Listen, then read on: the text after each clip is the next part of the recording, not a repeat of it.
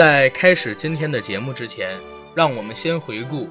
习近平总书记寄予人民军队词：听党指挥，能打胜仗，作风优良。中国共产党的十八大报告倡导词：富强、民主、文明、和谐、自由、平等、公正、法治、爱国、敬业、诚信、友善。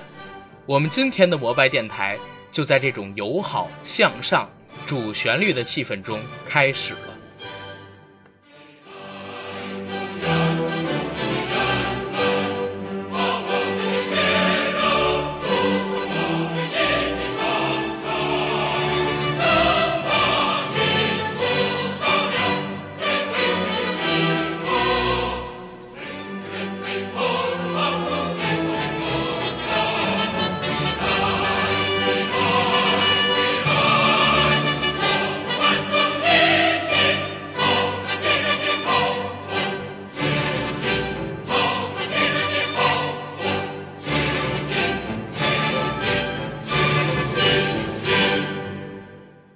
Hello，大家好，非常高兴呢又能在空中和大家见面。这是我们的摩拜电台，我是主播阿甘。大家好，我是老李。大家好，我是小九。今天我们节目的开场音乐应该是所有播客平台上线以来所接到的节目里最主旋律的一个，对吧？今天呢，我们要和大家来聊一聊本周上映的一个主旋律题材的电影，也是。应景我们八一建军节嘛，《战狼二》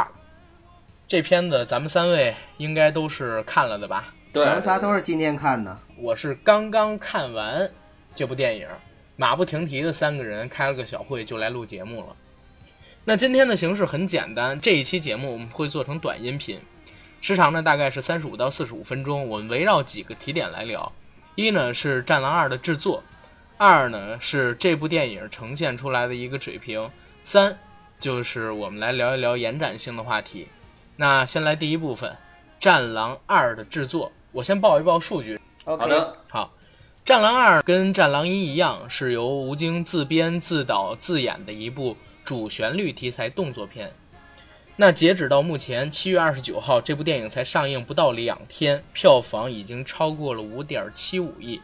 已经算是超越了第一部的五点四五亿。看它目前的一个票房走势，拿下今年暑期档的国产片票房冠军，应该是没有什么问题。而且在这部片子上映伊始到现在，口碑也是一路的走高。我今天买票的时候看到猫眼电影上的观众评分是九点七，而专业评分呢也是超过七分，算是今年上映的国产片里边口碑非常不错的一部。应该是打中了观众的一些这点。那还是老规矩，咱先给这《战狼二》打一评分。李哥打多少？嗯，我觉得这个电影的话，八分给电影，一分给吴京，九分吧。一共九分。好，然后九哥。呃，我要给分的话，我今天刚看完的时候，我就想，如果这个分总分十分的话，我愿意给十一分。真的，呃。你你几分？十分满分是吗？对，十分满分，我给十一分，爆表了。我靠！呃，没事，就是一个九分，一十分。那行吧，那那那我今天做个坏人。我本来想给这个电影打七点五分的，那你们如果这样，我就打一个六点五分。你随便，平均一下，我给我肯我肯定给他及格分。那九分、十分、六点五分加起来应该是二十五点五，再除以三。哇，七分以上，这是咱们节目有史以来最高分的一个电影，超过八分了，已经八点五分了。这是咱们节目有史以来最高分的一个电影聊的，它真有这么好吗？两位？哎呀，阿甘，这个这个事儿吧，怎么说呢？没有办法跟你就是，呃，把这个到底哪儿好呢，说得很清楚。呃，因为看电影本身就是一个仁者见仁，智者见智的事儿。我只能说呢，就是这个戏看完了之后。我们很多人都想说，再带着自己的家人去再看一遍，比如说，呃，咱们群里就有群友说想带着自己的父亲去看，我也想，其实我父亲如果在身边的话，我都想带着我父亲去看一遍。这可能是年纪的问题啊，就是你现在还没到这个感觉啊，没有这种感受。咱们这节目安全了，必须的，太 安全必须的。了。前两次我本来以为你知道咱们很危险，聊什么人不猥琐之类的，但是今天这个节目出来，我敢说，哎，建军节，咱们这个节目上个什么热推啊，不是问题，太主旋律了，又是国歌，又是给了八点五的高分，这些平台们还想怎么样？球哥，你先聊聊你对这个电影制作的一些评价吧。好吧，就嗯其实说实话，我我我个人认为啊，就是我们的节目始终都是三观特别正，而且呢也是非常积极向上、阳光的节目。只不过呢，在这个过程中呢，说了一些接地气儿的话而已，是吧？所以呢，就是被审查掉，这个我们也是特别理解的。再说回这个《战狼》，其实《战狼一》我看的时候呢，当时并没有太大的感受，只是觉得是一部及格的中国的军军事题材的这样的一个动作电影。但是到了《战狼二》的时候呢，之所以就是看完之后感觉特别的好，一方面是因为它里边的一些情怀作祟，另一方面呢是因为它整个的制作水平也确实都是在及格线之上。这部戏是吴京导演的，对吧？是他导演的第二部戏。对，嗯，独立指导第二部戏，对他独立执导的第二部戏，呃，这部戏呢应该是整个《战狼》系列的第二部。呃，我们我们看过的都知道，最后的时候结尾有彩蛋，就是还要引申到第三部，所以说它肯定会成为一个系列。在这个系列里边呢，就是首先吴京肯定是整个的灵魂的人物，就是他扮演的是这个冷锋，他扮演的这个冷锋是一个中国的特种兵中的特种兵，呃，战狼中的战狼。是一个非常优秀的特种兵，也是一个非常优秀的军人，所以在他身上呢展现的，我觉得啊最酷的绝对不是他的动作，因为他的动作在里边的话呢，应该说刚才我们也聊到了，我始终认为他的动作没有没有像成龙、李连杰、甄子丹那样子走出一线巨星、动作巨星的那种自己自己的独有的风格，还是偏向于模糊。但是呢，他展现的这个军人的阳刚的气质，这一点应该说是已经展现的很淋漓尽致了。那么再说到里边的特效的场面，在作为中国的动作电影来说，我觉得它的特效场面是没有什么问题的。呃，无论是整个的大场面，还是里边的一些细节的设计，包括就是前面在水下的一个很长镜头的打斗，打斗的场景，还有就是后面呢，呃，整个的坦克大战，因为整个其实它就是在一个复仇加上拯救这样的一个道路上面，一个就是独狼式的这样的一个电影嘛。嗯，所以呢，它的很多的这个动作场面都是围绕着他去救人的这样的一个过程中展现的。在这块呢，特效做的还不错。呃，另外呢，就是在这个戏里边，我们也看到了很多很多好莱坞大片的影子。所以呢，我我相信就是吴京肯定也有致敬和借鉴的地方。呃，包括就是我看到的哈，就是能看到布鲁斯威利斯的这个《太阳之泪》里边的一些感觉。嗯、还有呢，就是阿甘，你刚才说你看到的那个是阿方索卡隆的《人类之子》，人类之子哈，因为我没看过这个戏啊，就是它肯定里边还是有很多的，就是学习了其他的美式英雄主义的这种大片儿的一些桥段。呃，总之呢，这部戏我个人认为是一个非常好看的又很燃的这样的一个戏，很值得大家去看。嗯，然后李哥，我刚才我听了九说的啊，我我可能有一点我不太同意啊，因为他说吴京那个嗯不是动作巨星那种风格，确实，呃，吴京的特点我觉得就是没有他自己的风格，但是从动作层面真是干净麻利脆，硬硬很硬很硬很硬。那从这部片子来说啊，是他第二部独立导演的片子嘛，第一部《战狼》，那《战狼二》跟《战狼一》比起来，我觉得格局要更大，制作水准呢更精良了。从导演这个还有表演这个层面来说，吴京更加成熟了，因为这里边大场面非常多，用的是好莱坞的制作团队来去做这些场面，我觉得非常好。虽然说这部电影啊，它的题材应该是动作军事题材的片子，但是看这个电影，当我看完了之后，其实我已经忽略了。吴京的个人的动作层面的一个表演。这部片子让我看完了之后，可能是年龄的问题吧，也有可能是情怀的问题。我觉得真是有一种我是中国人这种民族自豪感吧。真希望说将来我的护照能有那些字哈，在你身后有一个强大的祖国。那但是这块儿呢，我也不得不说哈，本身这个电影其实整体来说让我非常燃，可是呢，我觉得有一些其实不太合理的地方。单臂吊汽车在追逐的那一段啊，完全可以坐在车里边，那你为什么非 非要在外边吊着呢？对吧？那坦克大战呢，让我想起了小时候玩的就叫坦克大战，红白机的那个。嗯嗯嗯，特别特别像那个真人版的感觉，很亲切。还有更亲切的，你北京人嘛，地利克板砖啊，知道这是什么吗？不知道，看清楚点儿。呃，我觉得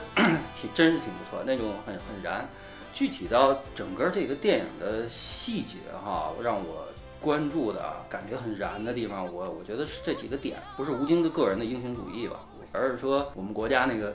航母编队出来哈，太燃了，太激动了。从零五二 D 飞出来那些导弹，太牛逼了。不是美国人敢海军飞出来导弹轰你啊，我中国人也敢。当时那会儿我还觉得说可能这个是真的假的啊，因为我后来又特意查了一下，其实在我忘了是一四年一五年啊，就是也门撤侨事件的时候，中国确实是派了两艘驱逐舰还是护卫舰啊去接我们中国的侨民的。但是那会儿美国没有撤侨计划，所以我也觉得，呃，这里边这个电影里边，虽然说这个事件是虚构的，但是也有一些真实的成分在里边，我觉得非常好。好，然后这是九哥跟李哥的看法是吧？对对对对。好，然后我来聊聊这个《战狼二》的制作。其实这部电影制作上，我觉得是挺不错的。为什么我说最开始我要不是为了你们平衡一下咱们节目的评分，我会打到七点五分？就是因为我很久都没有看过这么大格局制作的动作片了，在国内也好，在国际上也好，大家都知道，现在两千年之后，其实动作片在逐渐的衰落，受众群体固定，然后增长不前，甚至有倒退，越来越多走向 DVD 租赁市场，越来越多的观众呢都在看大制作、大特效、超级英雄等等这种类型的电影。整个中国或者说香港影坛作为动作片发展的最完整。最有自己独特风格的一个市场，我们在今年交出了《战狼二》这份答卷，真的是非常不错的。而且据我了解，《战狼一》实际的投资额可能是五千到六千五百万，《战狼二》应该是投资在一点二到一点五亿人民币。嗯，那实际上我们可以看出来，从开头的像是水下大战到后期的坦克大战，甚至可以说叫做战争戏了。很少有动作电影在两千年之后去尝试这样的格局，甚至说就没有。吴京能做到这样很好。吴京他其实联合了像是我们国家很多的军队，提供了一些只有在军队出行任务的时候才能给到的装备。那我们也可以通过这部电影感受一下祖国军事实力的强大。再聊制作，吴京可能从《我是特种兵二》，包括说《战狼一》这几部影视作品，他的一个积累之后，再扮演特种兵，绝对是有模有样的。而且传说他当年应该是为了拍特种兵，为了拍战狼，为了拍战狼二。实际到我们国的一些特种部队和军人们和战士们一起生存了，应该是四个月吧，接受同样的训练。那在这一部电影里边，我们看他的身材，看他的肤色，看他敬礼，看他立正，都是有模有样的。应该是两千年之后在冲出亚马逊之后看到的最接近于真实军人的一部电影了。而且呢，这部片子其实说实话，制作上还有哪儿我觉得比较好的。就是他的整个打戏，吴京作为是国内的连续几届的全国武术冠军，后来又到香港影坛，应该算是折戟沉浮了，得有小二十年。整个的动作戏编排非常有香港黄金时代，甚至有成龙的影子。再之后呢，这几场动作戏的编排，我觉得都特别有国际范儿，受到了可能说是像《突袭》《人类之子》等等电影的一些桥段启发。一个是长镜头的编排特别多，在这部电影里，再有一个战争戏的打法有模有样，这都是制作上边的一些优势。然后两位来聊一聊这部电影有意思的地方，或者说感动你们的地方吧。刚刚我说了几点是让我比较比较感动的地方吧，我再说几个细节。因为刚刚阿甘也说了啊，本身吴京就是为了这些。军旅题材的影视作品吧，我记得他曾经说过，他是去真正的部队去去体验啊。从这部电影里边，真的一板一眼啊，就感觉非常的专业，一看就是说，感觉上是那种当过兵的人。我刚才说了，吴京请的是好莱坞制作团队来做一些特效什么的，但是他说了一句话，就是什么？他说人家是用工业化来拍，我们是用命来拍，所以吴京是非常非常搏命的这么一个。从电影这个情节里边和动作就能看出来，非常不要命啊。那细节里边专业的，我觉得有一点是我在过去那些枪战片也好，战争片也好，尤其是咱们说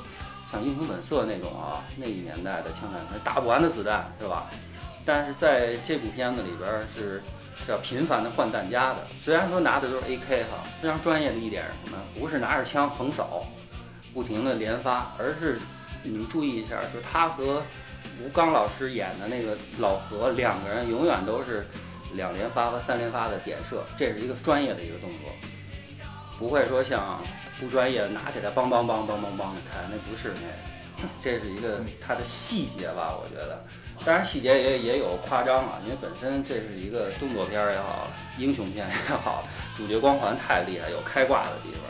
最最明显的开挂就是在第一场追逐戏的时候，加特林拼命的扫他的 BJ 四零，一点事儿都没有啊。如果要真真实的加特林扫完之后，那车就烂就瘫了，这也是可能说是主角光环吧，就没办法，因为我觉得这种类型的片子啊，燃就行了。感动就行了，我不不去太注重那么多细节了。看酒有什么可说的？其实老李这个点，我我确实作为一个非军事迷，我没有注意到。但是你这么一说完，我想一想，确实是这样。个人可能关注的点不一样。对我来说，我关注的点真的是他这个戏里边的很多的，呃，我之前在其他电影里没有看过的东西。我在看完这部电影之后，第一时间在朋友圈里边，还有在群里边，给我们的听友朋友去推荐。当时我就说，因为我在这个戏里边看到了很多之前从来没见过的一些场景，比如说像中国的维和部队，它的一个行动，比如说像在非洲的工厂。非洲的中国人的工厂，非洲的中国人的生活状态，以及非洲的军人在非洲的时候的一个作为，以前只是听说过没见过，现在是我真的见到了。呃，我觉得这是特别打动我的地方。另外还有就是，呃，大家想一想，如果说一个主旋律的电影，或者说一个想展现我们中国军人形象的电影，那么把它如果只是作为一个纪录片去拍出来，或者说去展现出来的话，会是什么样子？如果没有吴京这样的一个主线的一个英雄来进行穿插的话，那么可能可看性和观赏性上就会差距很大。这部戏其实，它真的是中国少有的一个以个人英雄主义为线索或为基础，然后呢，展现的是一个跟美国精神相对，我们可以说我们叫中国精神，就是展现的是中国精神的这样的一个电影。以前我们看那个老美的，比如说像《爱国者》。皮尔斯布鲁斯，呃，不是那个梅尔吉布森的《爱国者》，呃，或者是那个像布鲁斯威利斯的《太阳之泪》，或者是像那个很多主旋律电影。其实美国的主旋律代表的是什么呢？是展现他的美国精神。美国精神是什么？就是自由民主，对吧？尤其是像梅尔吉布森在《勇敢的心》里边最后喊出 “freedom” 的时候，其实那就是整个美国精神的最集中的体现，对吗？但是，但是那个勇敢的心拍的是苏格兰啊，英国的故事啊。不不不，他是苏格兰，包括梅尔吉布森，他也不是美国人，也不是澳大利亚人。啊，对，但是他拍的绝对是好莱坞的美国精神。对，这个绝对是。那话话再说回来，就是我在说《战狼》，《战狼》体现的是一种中国精神。中国精神是什么？在里边有很多的展现，比如说中国的军队在不接到命令的时候，是坚决的去保证纪律。这一点上，我觉得在很多的美国大兵身上你是看不到的，而中国的中国的所有的军队，包括中国的所有军人，它里边有一句话，就是军人他的意义，并不是说，呃，你要绝对服从命令或者怎么样，而是当你在脱下军装的时候，你仍然要做一个，就是以军人的言行去要求自己，就是我觉得这些东西其实是很正很正的一个东西，呃，另外呢，就是我个人觉得啊，就是《战狼》这部戏。它是从正反两方面都非常非常的讨巧。正方面呢，就是它是一个，呃，正好赶上八一建军节这个时时间节点，然后国产期保护月，那么它呢，相当于是呃避免了就是跟美国就是外国的那些大片的一个硬碰硬。呃，另外呢，就是从反方反方面来说呢，呃，因为有一个特别招别人不待见和让观众反感的戏，我就不说是哪部戏了。就是因为有他的衬托，所以大家更愿意呢去电影院去看《战狼》这样的一部电影。所以我给他的定位啊，我觉得他是真的是作为献礼八一建军节、献礼中国军人的一个正确的打开方式，就应该是看《战狼》，而不是另外那部戏啊。这是我我对他的一个就是整个主体的一个感受。嗯，另外我还想我再多说一句吧，嗯，就是我我觉得呀，这个戏之所以我跟老李能有这样感同身受的感觉，是因为平时的时候呢，我们本身也是属于非常维护这个国家的人。呃，我认为每个人就是只要是在大陆成长的人，呃，九零后我不太清楚，但是七零后和八零后，我能很肯定的说，我们从小是接受爱国主义教育长大的，但是到了初中开始，我们渐渐的就是在思想品德课和政治课上学的东西，慢慢的变成了反感，变成了质疑，变成了叛逆。等到大学的时候，真的我们每个人在世界观形成的过程中，一定都是有很多的质疑的，包括对我们国家就是我们课本上学到东西的一个质疑。然而，这个质疑呢，随着我们年龄的增长，还有社会的发展，现在我们的思想日趋成熟。我认为现在的成年人，就是三四十岁以上的人，一般都是分成两类的，一类是真正的在成熟了之后，开始渐渐的越来越爱这个国家；另一类人呢，是打心底儿心心底里边讨厌和厌恶这个国家，厌恶中国的老百姓。那作为我是前者这样的一个爱国者来说，我看了这部戏之后，真的是非常的感动。那我相信，如果这部戏让另外一部分那一小撮不爱国的人士来听了之后，来看了之后，他们一定会说，不就是一个中国 YY 的这种意淫的东西吗？如果说他们看到美国好莱坞大片觉得特别燃、特别热血，然后看到中国拍出这样的片子说这是 YY 的东西，那我觉得真的是没有办法跟那些人沟通。好，然后两位的看法已经说，我来聊一聊啊。二啊，因为我刚刚看完，所以我在想，就是这部电影有意思的地方，其实让我联想到了一个系列的影片，叫做《第一滴血》，非常非常有名的一个系列。大家有没有感觉这部片子有点像《第一滴血》？《战狼二》啊，我说的是《战狼二》，一个老兵，然后因为犯了一些事儿，最后呢遇到了情况。又无奈之中被请出来，去解决一些可能我们的军队、我们的军队因为条条框框不能去解决的战争任务，就是第一滴血嘛，对不对？嗯，我认为不是，不是第一滴血？我保留意嗯见。嗯对我保留意见。我认为他俩差别很大。我我知道差别很大，我就是说它这个模式有点像，提供的条件很像。为什么？因为你们知道，嗯，吴京之前在《战狼一》里边其实是扮演一个特种军部队的一个中队，对不对？他是军人。那如果说他要把这个格局放大，放到国外去，放到更远的地方去，他必须要脱开军队这个题材，或者说军队这个体制才能去办。那最好的方法就是像在开始的时候办的，脱下军装，哎，对，那场强拆戏，做了一个街头的平民英雄该做的事情，脱下了自己的军装，然后合理合规的到了国外去解决在非洲发生的这个撤侨事件。然后，所以这是吴京很聪明的一个地方啊。虽然他只是第二、第三次做导演，因为最开始零八年他拍了《狼牙》嘛，但那是联合执导，这是他第二部独独立执导的戏。但是相比于第一部《战狼一》，他在导演水平上提高了特别多。整个剧本我们去看，其实挺扎实的。虽然还会犯一些直男癌导演，包括说是自恋型的动作演员会犯的错误，比如说大批量的露肌肉，各种回忆闪回，然后体现出自己牛逼，这种都是自恋型的人才会去做的事情。但是我相信啊，每一个动作演员都是自恋的，尤其是像他们又得过武术冠军，对自己的体能、对自己的身体都是有极强的自信心的。只有这种人才会拍出类型这种桥段来。刨除掉这些，这个电影本身剧本还是蛮扎实的。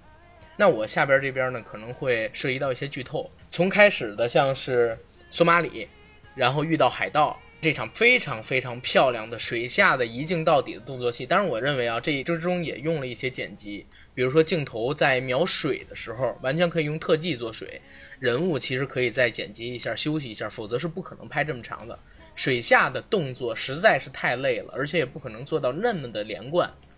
再之后呢，从救人到冲突发生，吴医生死掉，然后自己感染了病毒，整部电影从最开始的一个海上的救人长镜头开始，就给你带入到很激愤的这种节奏里边来。救人完发现，哦，原来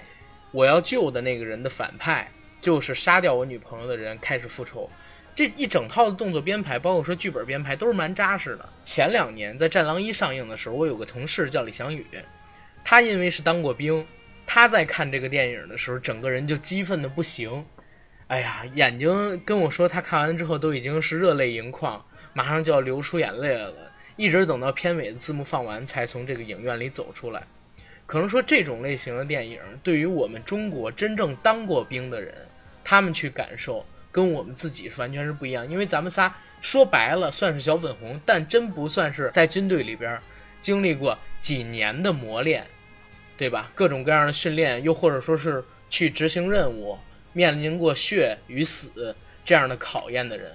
只有他们才能真正的理解，可能说这部《战狼》还有《战狼二》，然后表现出来的军人精神。然后我这辈子最大的遗憾就是没有当过兵。对，这电影里边不也说嘛，就是。当兵后悔两年，不当兵后悔一辈子。哦，第一部里边说的这部电影，我在想，就是为什么它能有这么多人喜欢看，然后现在为止啊，才不到两天，居然能有一个五点七亿的票房，而且是实时票房，第二天还没过完。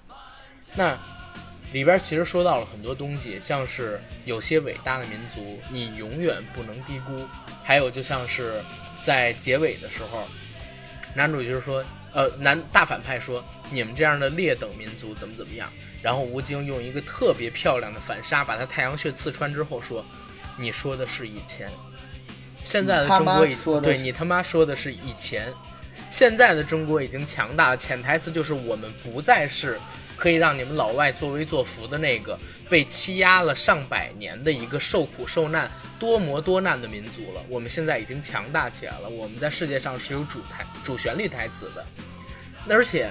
整部电影表现的都是中国军事实力的强大，中国人自信心的一个增长。我们撤侨，其他所有的国家都没有撤侨，或者说他们的舰队都在往返，打给美国大使馆，美国大使馆是拒接，已经闭馆了。那。只有中国一个国家到非洲去援救我们自己的侨民，只有我们自己去研究自己的侨民，其实就是一个爱国精神，一个国家强大、国家重视每一个中国公民的一个体现嘛，对不对？对。大家在看到这样的电影的时候，联系起像刚才九哥说的小时候接受的思想品德也好，政治课也好，我们受到爱国主义教育，其实突然之间这么多年城管打人。强拆霸田这种事情对我们造成的一个恶面影响被忽略掉了，我们又想起了童年那个天真无邪，然后看着主旋律电影张思德、太行山上、地雷战、地道战、南征北战、英雄儿女这样的一个情怀。那这部电影就是做到了呀。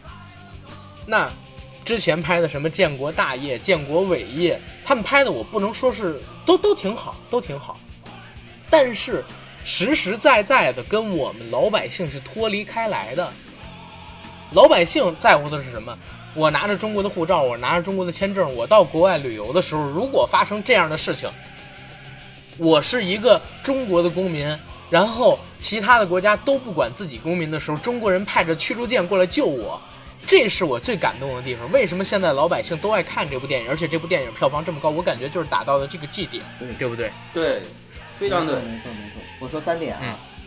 第一点就是在我看这个戏的时候，我用手机记了几个关键词：海盗、强拆、复仇、非洲、战乱、瘟疫、屠杀、草原、雄狮、雇佣兵、富二代、泡妞、搞笑、无人机、老兵、嗯，爷们儿、热血、解恨、中国、热泪、承诺、责任、孤胆英雄。这是我对这个。电影给他贴上的很多标签儿，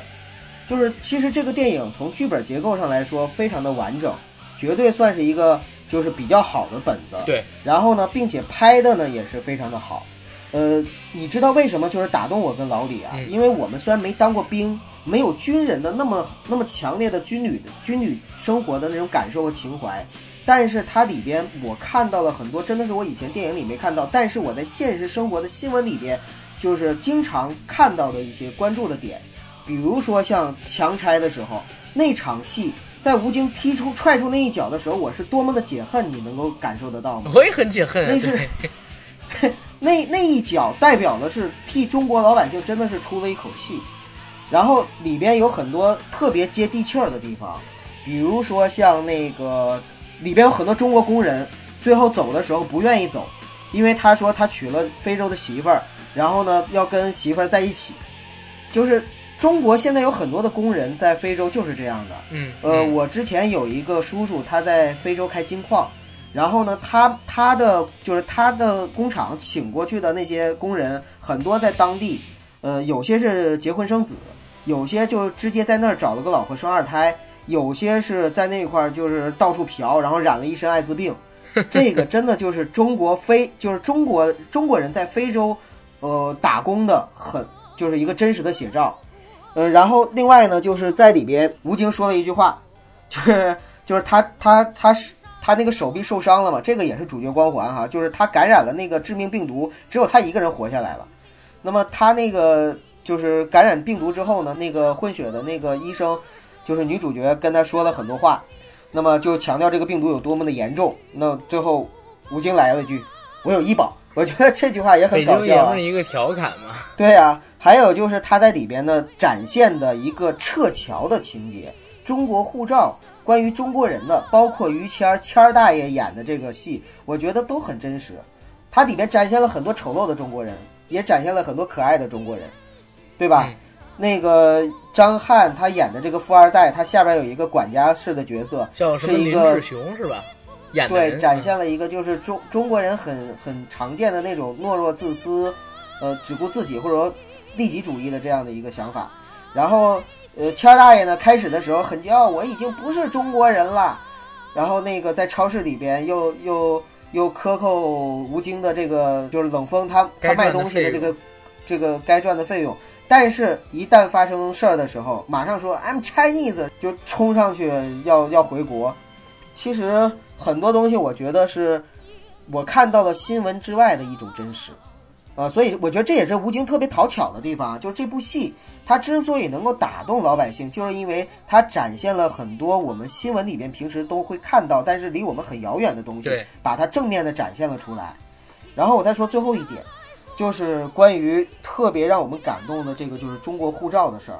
因为在看这部戏之前，我看过很多新闻，然后就是在看这部戏的前一天，最右 APP 上呢看到了一个图片，图片是这样说的：说人家都说我的护照特别好，可以去很多地方，想去哪儿都去哪儿，而你们中国护照没有用，真的没有用吗？利比亚危机，二零一一年二月，为营救三万多名滞留利比亚的中国公民，中国政府展开史上最大规模撤侨行动。突尼斯方面将五个边防关卡中的四个专门为中方人员服务，希腊更派军舰协助中方撤离。中方车辆优先过关时，羡煞各国。中国领事官和翻译站在边界听撤出的人唱国歌。我们说是中国人，突尼斯边防人员就放行。真的没用吗？也门冲突的时候，二零一五年三月，中国战舰紧急暂停亚丁湾护航，赶赴也门撤离近六百名公民。军舰从申请到靠岸一一般要一个月时间，而中国只用四天。也门军方派出二十名宪兵驾驶装甲车为中方车队开道。美国承认无法帮助公民离境。发言人表示，希望美国人乘坐外国船只离境，中方协助包括美国公民在内的二百七十九名外国人撤离也门。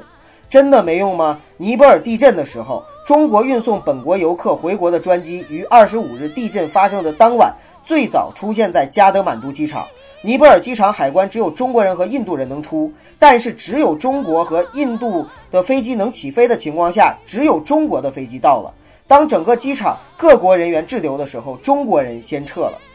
祖国实力的强大不在于免签多少个国家，而在于危险的时候能随时把你带回家。我看了这个长漫画的时候，我当时就觉得，完全应和了我对中国护照的一个看法和中国现在的真正的强大的一种认知。就像在那个戏里边，我也同样剧透一下，在戏里边，开始两个人就是他呃冷风救了这个女主角之后，两个人开着车，呃在草原上飞驰。那个时候女主角因为她是应该算是美国人吧，她就说我们不应该。对，我们应该去海军陆战队找海军美国的海军陆战队，去美国大使馆。海军陆战队是世界上最好的特呃特种部队。然后冷风就来了一句海军陆战队是世界上最好的特种部队，那么在你需要的时候他在哪里？然后他说我联系他们了，他们应该很快到。然后冷锋问你怎么联系他的？他说我艾特了他的推推特，然后打 给美国大使馆，美国大使馆闭馆。我觉得其实里边啊有很多还是蛮搞笑的桥段对，就包括就是张翰那个作为一个富二代，呃，还有于谦老师，其实都贡献了很多挺搞笑并且挺新颖的那种小包袱。所以这部戏虽然是一个主旋律的硬戏，但是一点不难看。对对吗对，因为我是觉得，呃，吴京在拍这部电影啊，相比于《战狼一》，说实话，在导演这个技巧上，他是走在国内动作片导演的前列的前列的前列里没错，的。他进步很大，对我们能看到他进步很大。所以说剧本很扎实，他扎了几年去做剧本。导演的时候，我们看到动作戏的编排，他在香港蛰伏了那么多年，其实学到了非常多的东西，包括说跟洪金宝合作很多，就算是拜洪金宝为师了。虽然没有说像是成龙、李连杰、甄子丹那样形成那自己独树一帜的风格，但是他的动作戏也，看起来是非常舒服而且爽的。这电影里边，其实让我印象很深、很深、很深的是什么？就是它各种长镜头的运用。包括说动作戏也有长镜头，打戏也有长镜头，在战争戏份、枪战戏戏也有也有长镜头，运用了各种高科技的军事装备的展示，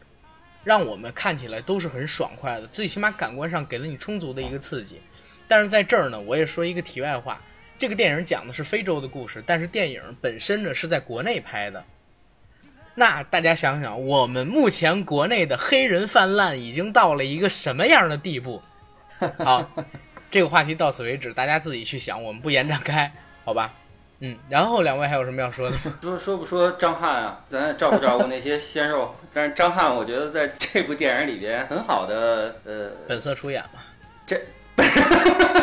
哎，其实这部逗逗逼了戏我还真是 逗逼。第一次对他的印象有所改观呢。我以前真的不太喜欢他他。演了一个挺爷们儿的人，到后来，对对，他他啊其实他他很好的诠释了他应该表现的这个角色的一个定位，你知道吧？就像开始是一个逗逼的角色嘛，第一次见着那个冷风的时候，他也说嘛，他说。我现在拿一把 M 一九一顶在你头上，你他妈怎么救人？结果后来那个 M 一九一是是他妈一个那个仿真枪嘛，气儿枪我印不是啊不是打仿那个真枪。打橡皮子弹的枪，那这仿真枪嘛，那个。那还有就是他吹牛逼的，就是这个说，你看没有，你认识没有这把狙啊？这狼就是就我用这把狙打的。然后女主角就问他，非洲有狼吗？他有好多逗逼的觉得，我觉得特逗。但是最后啊，最后最后确实是，呃，通过实战嘛，我觉得真是通过实战啊，让他真正变成了一个爷们儿了。因为这个片子，严格来说，吴京就是一直男，真的，这这是一典型的直男，他要把所有的人都给你掰直了，对那所有人都可以掰直了。而且他直男还体包括说现在哪儿？他自恋到其实整部电影我们去看，没有任何一个完整的角色，除了他，对对，除了吴京，其他人都是特别脸谱化的，各自有各自的任务。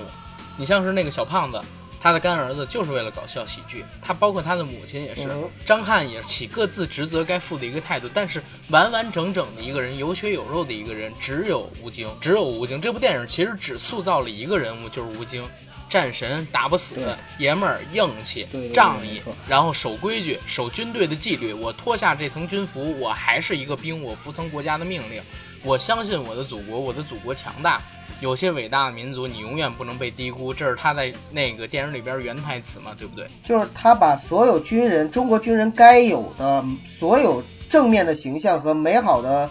呃，就是优秀的品质，都集中在冷锋这一个人身上进行集中展现。对，对，而且他他还说了一句话嘛，叫一朝为战狼，终身为战狼嘛，嗯对吧？这就植这是他们军队作战军队的这特别能表现军人啊，军人那种，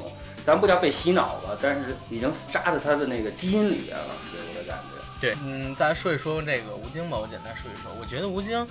其实说实话挺可惜的。今年应该是他七三年生人，今年应该都四十四岁了。其实有点像甄子丹，有点像大器晚成的这种感觉，也是少年成名，但是一直都不温不火，直到一部《杀破狼二》，然后跟《战狼》齐上，才慢慢才才算是一跃而起，走到了国内这个动作影星的顶尖行业里边来。但是，哪怕他再拼，也成不了巨星了。甄子丹，然后成龙、李连杰，他们都是有自己独特的一个动动作风格，吴京是没有的呀。所以你看他动作戏很难找出自己的一个标签来。那他以后也不能只拍军旅题材的电影啊，对不对？毕竟都四十多岁了，拍完《战狼三》，嗯，再过个两三年，快五十岁了，也要转戏路，年纪就大了。对，有限制。动作演员其实是得吴京、樊少、樊少皇和赵文卓，真的他仨都是属于赵文卓实嗯就是实际上是自己作死的。赵文卓当年是梅艳芳的男朋友，又受徐克的赏识，年少的时候就拍了那么多好看的香港电影，然后转头就因为香港影坛不好回国拍电视剧来了，自己把自己作死的，真的是自己作死自己。赵文卓如果他当年潜心在香港，真的是多拍个十年也能成事儿，因为当年徐克特别重他，一上来就给拍了个《金玉满堂》跟《刀》嘛，这都是非常好的片子，他也适合在大荧幕发展，外形也好，其实他比吴京、比甄子丹外形都要好，底儿好，然后身材也好，型儿也好，演技也还行，受认可，也没有人说他那个 像甄子丹那么评价他，那个武戏满分，文戏零分嘛，而且他还接过像是李连杰的班，拍过黄飞鸿、方世玉什么的，但真的就是自己作死自己。吴京这个赵文卓这人，你从那个当年特殊身份跟甄子丹闹出戏霸这事儿，你去看他，他其实不是一个格局很大的人，也不是一个特别能吃苦的人。他可能自己就很满足那种小富即安的想法，他也没有太大的志对，但是你现在回首过去的路，你会发现其实他错失了很多的机会，错失了非常多的机会。他原来是有机会成为巨星的，吴京不是啊，吴京其实一开始他的外形条件就不是很好，然后他跟李连杰差的岁数也小嘛，又没有很多人帮他，尤其动作风格在早期的时候，因为他也是武术冠军，套路武术出身，跟李连杰特别的像，没有办法，真的是没办法。然后到现在的话，已经四十多岁了，我们看他后边会有一个什么样的发展吧。但是现在看起来很可惜的一个人物，以后期待他在导演这个领域能有更好的一个发展，因为现在。《战狼二》体现出来的一个水平，他在国内的动作战争片的呃动作片的导演里边，我刚才说过，绝对是在前列的前列的前列的。嗯对，然后咱们收收尾吧。好，对，我要不然我先来吧。嗯，李哥先来吧我。先来，我只说这几个字。针对于这部电影，为什么今天聊啊？看直男，看热血，看爱国，看吴京，去看《战狼二》。嗯，就说这些吧。然后九哥，呃，我认为每个人都应该带着自己的父亲和儿子去看一看这部电影。另外呢，如果大家感兴趣的话，可以像我一样去二刷。然后我来，《战狼二》是今年目前在国产片里边我看到的最好的几部之一。然后如果是论动作片的话，是我目前看到最好的一部。它几乎算是主旋律电影和商业电影一次完美的结合吧，从头到尾都散发着这个超级大片的气质。嗯，从开场的水下擒海盗，然后后边还有像是，呃，吉普车，然后在贫民窟的追击战，还有就是非洲工厂，然后坦克漂移，这些可能连好莱坞的动作片都没拍过的场面，基本上我在看的时候都是很有感觉的。看，可能在场的观众去看的话，也会觉得叹为观止。在这之外呢，《战狼二》本身我们也说过了，它力邀了像是《加勒比海盗》的水下动作指导，然后美国队长的大反派，全方面都是国际化的一个水平。新千年之后，应该算是华语电影里格局最大的一部动作片。在这儿呢，用他电影里的两句话，然后我做一个收尾：一，好戏才刚刚开始，让我们期待吴京未来更多的好的表现；第二呢，就是无论你身处何地。在海外遇到了怎么样的危险，请你记住，你的背后呢有一个强大的祖国。好，